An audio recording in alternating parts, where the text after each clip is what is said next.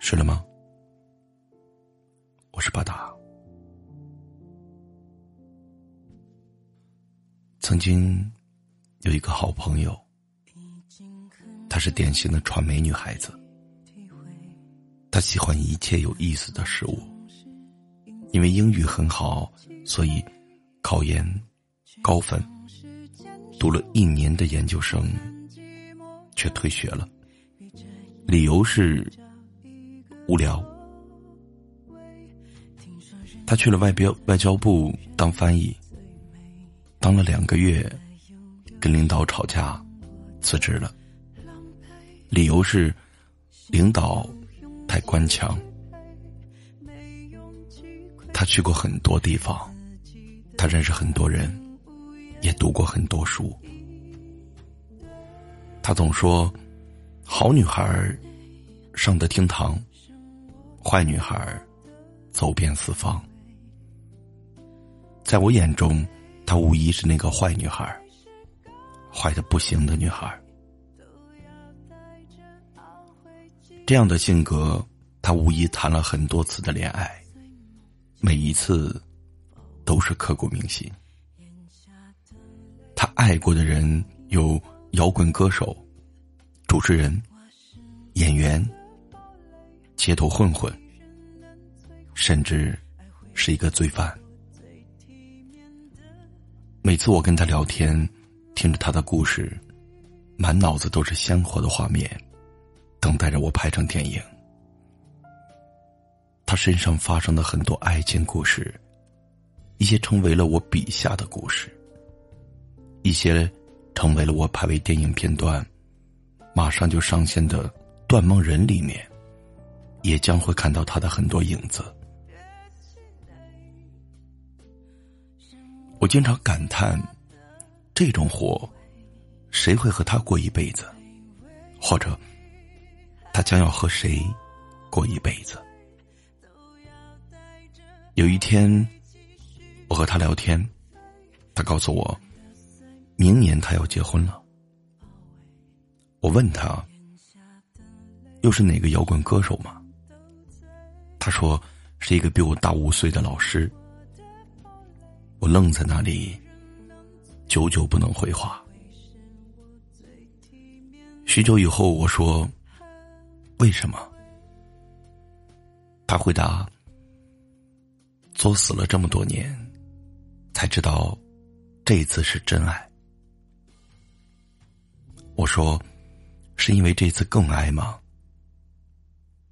他说：“不。”是因为这次两个人最舒服。对了，不要跟最爱的人结婚，太虐心了。那一刻，我惊讶了。我想起了小时候读《再别康桥》，就特别好奇，林徽因为什么没有跟大才子、大情圣徐志摩在一起？而是选择了踏实的清华大学建筑系教授梁思成，根正苗红的梁启超之子。当时困扰我的是，既然相爱，为什么就不结婚过一辈子呢？后来我明白，如果我是林徽因，可能也会去选择梁思成，因为他太爱徐志摩。因为爱的太深，所以很大程度，如果两个人结婚天天在一起，就是一种虐心。那些激情过后的平淡，或许会真正打败两个人。因为太爱，所以不会趋于平淡，会不停的找出一堆事情，相互爱着，相互虐待着。后来，徐志摩和陆小曼的婚姻就能看出来，因为太爱，他将就着陆小曼所有的缺点，无论他是对是错，他就是那么努力的爱。为了他，能吸大麻，能参加社交活动，能买好看的衣服。徐志摩不停的兼职赚钱，劳累到身体出问题。最后一次讲座的过程中，意外死在了飞机上。谁又能说，这和那种海誓山盟的爱，没有一丝一毫的关系呢？这个世界上，有多少情侣，热恋期过后，自己找出各样的事情，来继续延续这种高温的恋爱，却不知道。这样持久高温的恋爱，一不小心会烫伤对方。我曾见过一个女孩子，为了证明男生还爱她，让她去为自己打架，最后引发出了悲剧。婚姻这个东西跟谈恋爱不一样。读三毛的作品时，会觉得爱情。是这个世界上最美的东西，但是那些爱情，都会在结婚以后变成最舒适的亲情。我能够想象，如果两个人在结婚以后，还会为找同一个话题，吃饭的时候不停的说话，那样的感情，想必不会舒服。而你的另一半。一定要和你舒适的在一起，就像左手牵右手一样，舒服就好，而不用像谈恋爱时，一碰到对方的手，就分泌各种荷尔蒙。那样的爱情，恋爱中需要，但婚姻中可能就多余了。所以这次我坚定了一个观点：结婚就是结婚。不是恋爱，恋爱可以跟自己最爱的人，但是结婚，记得要找一个让自己最舒服的那个人。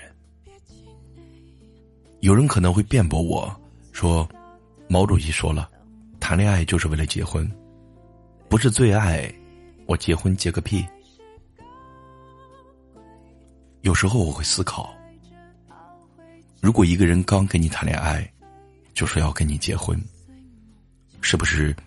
这种人会被分为三类。第一类是乳臭未干的小屁孩，跟谁都想结婚。第二类是感情骗子，给你个承诺，却不兑现。第三类就是老江湖了，玩累了，想找个人赶紧安定下来。可是，哪个才是你最想要的呢？恋爱和结婚不是一个事情。我记得在中国合伙人里面，佟大为在风流倜傥后，最后选择的竟是一个长相非常一般的女性。当被问到为什么，他说：“因为她烧饭好吃。”所以我明白，其实走到最后的两个人，不一定是最爱，但一定是最舒服的两个人。如果你还没有结婚，还在恋爱，并且爱的人正是你最爱的人，当你看到这篇文字，别着急，也不要绝望，去努力。用最舒服的方式和最爱的人相处。如果你们还是爱的死去活来，在趋于平淡后不甘心的互相虐待着，最后没有走到一起，没关系，因为至少在最年轻的时候付出过全部的爱情，不后悔就好。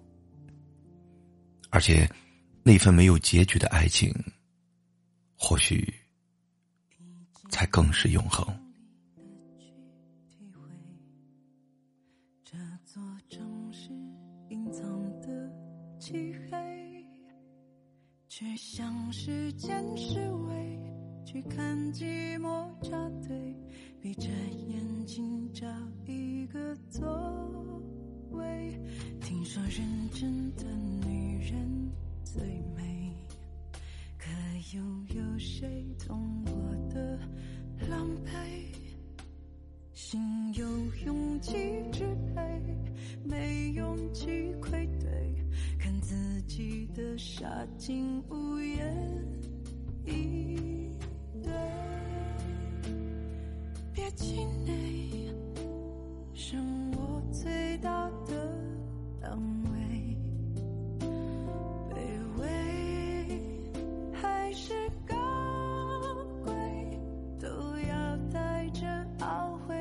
续。